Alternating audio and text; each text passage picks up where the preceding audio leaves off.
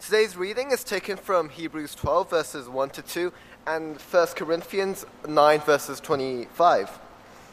Therefore, since we are surrounded by such a great cloud of witnesses, let us throw off everything that hinders and the sin that so easily entangles. And let us run with perseverance the race marked out for us, fixing our eyes on Jesus, the pioneer and perfecter of faith. For the joy set before him, he endured the cross, scorning its shame, and sat down at the right hand of the throne of God. Everyone who competes in the game goes into strict training. They do it to get a crown that will not last, but we do it to get a crown that will last forever. This is the word of God.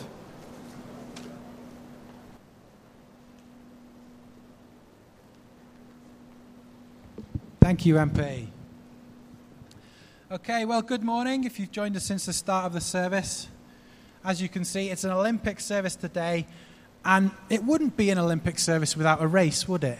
So, we'll have a race, I think, this morning. Sounds like a good idea.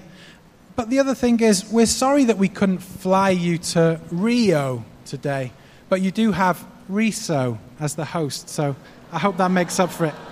Sorry, that no more bad jokes, I promise. Okay.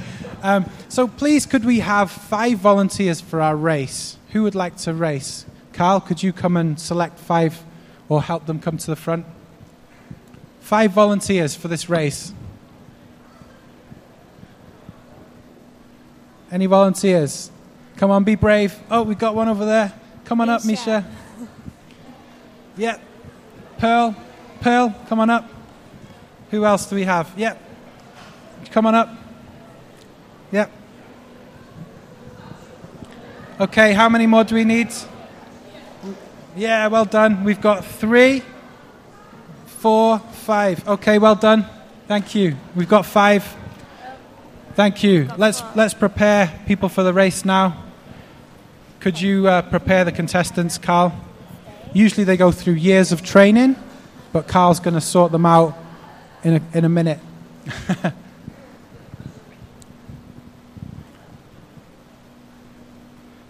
so, where's the race going to be ran? Okay, they're just preparing for the race. All athletes have to. All athletes have to prepare.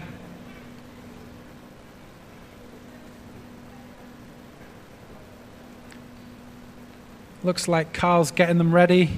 Maybe they're doing different events here. They all seem to be having different things.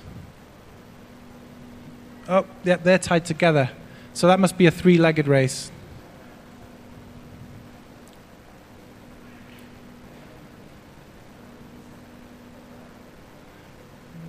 Okay, ready for the race? I guess they're running across the stage. Be careful. okay, on your marks, get set, go! Oh, well done. And we have some winners. Well done. Well done. Great job, guys. Well done.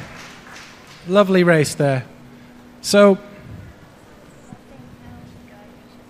oh, yeah? well, Misha won that. Well done, Misha. And Susanna. But here's the thing that wasn't a fair race, was it? Wasn't fair. Thanks, guys. Um, It wasn't the best way to show off our Olymtastic champions, was it? It wasn't very fair. I mean, Misha, although she won, she had an extra load on her back. And two of them had their legs tied together. I mean, that's not very fair, is it? And you know, and I know, that the best way to win at a race is to get rid of all the things that weigh us down and trip us up. And that's why swimmers wear those really skin suits and the cyclists ride the really aerodynamic, lightweight bikes. But do you know what? The Bible tells us that life is like a race, but we're actually running it like that, with stuff weighing us down and tripping us up. Let's listen again to that first verse from Hebrews and listen out See if you can hear what the Bible tells us is tripping us up and weighing us down in our race. Therefore, since we are surrounded by such a great cloud of witnesses, let us throw off everything that hinders and the sin that so easily entangles, and let us run with perseverance the race marked out for us. So, did you hear what it was? The thing that trips us up in the race of life is actually sin. All those things that we say or think or do wrong that mean that we don't run the race of life in the way that God wants us to. So sin actually trips us up, and we can only finish the race by getting rid of sin. It's like having the, the, the extra wrap around the leg that slows you down, or somebody on your back which also slows you down. And verse 2 says the only way that we can do that is by looking to Jesus, because he is the one who ran a perfect race. And he didn't just do it as an example to us, he was the only one who could run the perfect race. And because he ran it perfectly before us, it made us possible. It made it possible for us to complete to compete. It says in verse 2 that Jesus went to the cross, and on the cross he took the punishment for the things that we do wrong so that we could run in that race too. So, Jesus ran the perfect race so that we can run the race too under his team flag, and sin doesn't have to trip us up or weigh us down. And what we need to do is we need to say sorry to God for all the wrong things that we think, do, and say, and to ask Jesus to be king of our lives. But if we don't run on Jesus' team, if we don't compete under his team flag, then we are doomed to fail. We will never finish the race and get the prize that Jesus has won for us, no matter how hard we try. Because, as well as being tripped up by sin, we allow ourselves to be weighed down by other things, weighed down by the weight of trying so hard that we get distracted and we wander off in the wrong direction and not towards the finishing line. Whenever you watch an Olympic race, whether it's a sprint or a marathon, why do you think that all the tracks are marked out so clearly? Well, it's so that people running the race don't run off the track, don't get sidetracked and run in the wrong direction or off to the sides. And that's what so many people in this world do with their lives. They bust a gut, they strain like mad to get ahead, to run really fast. But it actually doesn't matter because they're running the wrong direction and they're going, they're going after the wrong prize, trying to be the prettiest or the most popular or the richest or the most influential or even catching the most Pokemon. They're not things that are our end goals in life. They're not the finish line or the prize that we're aiming for. And actually, they distract us from running the race and finishing it well to share in the prize that Jesus has won for us. But what is that prize? What is the prize that Jesus has won for us and wants to share with us? Well, we heard in 1 Corinthians 9 25 that athletes compete for a crown that won't last. Now, in ancient Greece, in the Olympics, they used to win a wreath of foliage of leaves that they wore on their head. But after a few days, that would dry up and die. And even gold medals that people get nowadays, they don't last forever. But for those that finish the race with Jesus, they are guaranteed the best medal of all, and that is the medal of peace with God and to spend forever with Him. So, unlike the Olympics, where there's only one gold medal winner, if we are running the race in Jesus' team and we finish, then we will all receive the prize the prize of being right with God and being his forever forgiven friend. Jesus' race wasn't easy, it involved going to the cross. But he endured the cross because of the joy that was set out, that was waiting for him. So all the time he kept his attention on the prize, the prize of the glory of God. Have you noticed how many athletes interviewed after races say how much it hurt? The swimmers, the rowers, the runners. It's, it's how long they've trained and how many hours of pain that they've had to put up with, all for that one moment in their lives. And this is because they really want that prize. They really want it, so they go to those great lengths, no matter how far away it seemed. And Jesus wanted that prize so much, but he didn't win a gold medal. He took our punishment to win for us the chance to have peace with God, to be forgiven, so that we can live life as his friends and look forward to having the prize of eternal life. But beware, because we can still get tripped up and distracted by sin along the way, even when we know the prize that we are running towards in the race of life. Life isn't always going to be easy. There are things in life that we can love more than Jesus. Maybe it's money or popularity or security or leveling up in that computer game or top grades at school or that promotion at work. Children, young people, don't get distracted by these things. Adults don't get distracted by these things. And parents, don't distract your children from the prize that they are running towards at the end of their race. That prize of sharing in the new creation. It's not about being top of their class. Help them to keep their eyes on the real prize. So, remember the prize that Jesus has won for you so that you finish the race. But how do we do that? So, we have to say no to sin by fixing our eyes all the time on Jesus. Every day, in everything, we need to fix our eyes on Jesus. What do we need to do? Fix our eyes on Jesus. We need to gaze at him, look at him, we don't want to look right or left, but we need to fix our eyes, on Jesus. And let's look at him and how he ran his race. Now, we're not the only ones trying to run this race as well. We're not the only ones struggling with this. There's loads of people around us. And not only that, but we're told in the, the verse here that we run it surrounded by a great cloud of witnesses who've done it before us. Remember that bit in Hebrews 12, verse 1.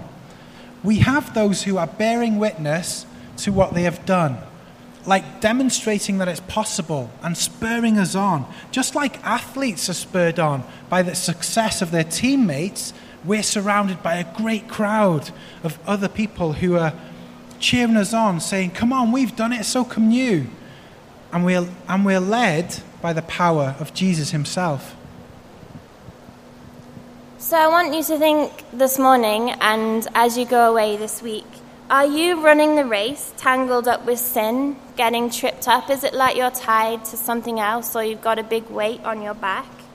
Are you even running in the right direction? Towards the prize of living as Jesus' forever forgiven friend? Or are you running off in some other direction towards some other prize, one that won't last? Well, the only way we can run the race is by trusting in Jesus. And the only way we can finish the race is by keeping our eyes fixed on Jesus. So let's fix our eyes on Jesus the one who ran the perfect race, endured the pain of the cross for the glory of being able to let us run to finish and share in his prize. We're going to end now with a short clip. It's from the film called Chariots of Fire, and it's about an athlete called Eric Liddell. Liddell was the favourite to win an Olympic gold medal in the 100 metre sprint in Paris in 1924, quite a long time ago now. Uh, but he refused to run in the heats because they were on a Sunday, and he wanted to honor God by keeping the Sabbath as his day of rest. So instead, he competed in the 400 meters on another day and went on to win gold. So in this clip, he speaks of another race, and it's about how winning at things like running only feels good for a short time, but instead, we should commit to seeking the kingdom of heaven and running the race with faith.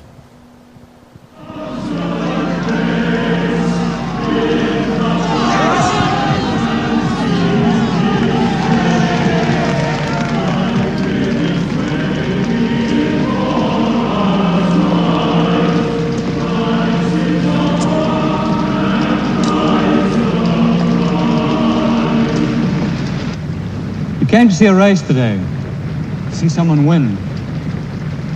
Happened to be me. but I want you to do more than just watch a race. I want you to take part in it.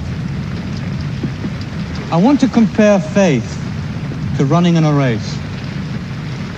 It's hard, requires concentration of will, energy of soul. You experience elation when the winner breaks the tape, especially if you've got a bet on it. but how long does that last? You go home, maybe your dinner's burned, maybe, maybe you haven't got a job. So who am I to say believe, have faith in the face of life's realities?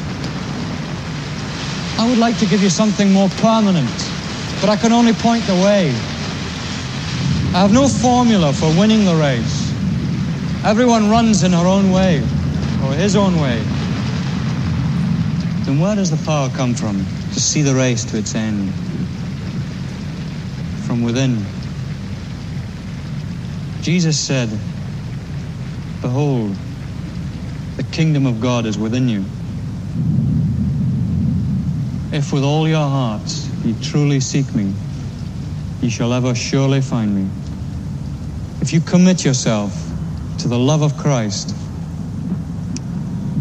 then that is how you run the straight race.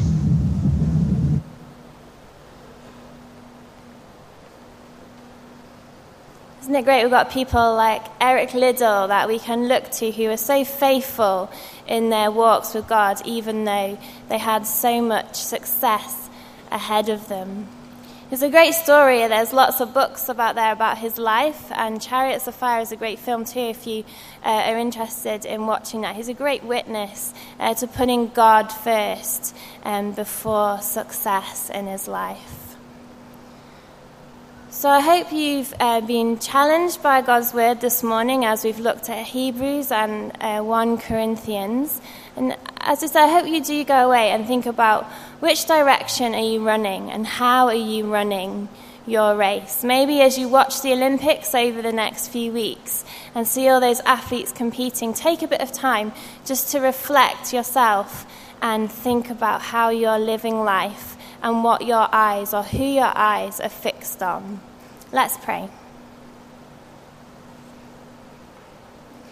Dear Heavenly Father, sorry that we are all weighed down, tripped up, and distracted by our sin. Thank you that Jesus ran the perfect race and went to the cross so that we can be forgiven. Thank you that as His friends, we can run the race towards the prize, prize that Jesus has won for us and look forward to being his forever forgiven friends in the new creation. Please help us to fix our eyes on Jesus every day, in everything, wherever we are, and to be encouraged on by those who have gone before us. Please help us to all finish the race. Amen. So it's time for our offertory song now. This is a time for the church family to be able to give uh, back to God financially. If you are visiting this morning, please do uh, just let the basket pass by you. Or if you do uh, want to put in a, a card with your details on, which can be found at the back, and pop that in the basket so that we can get in touch with you, um, then please uh, do that too. But let's stand and sing together.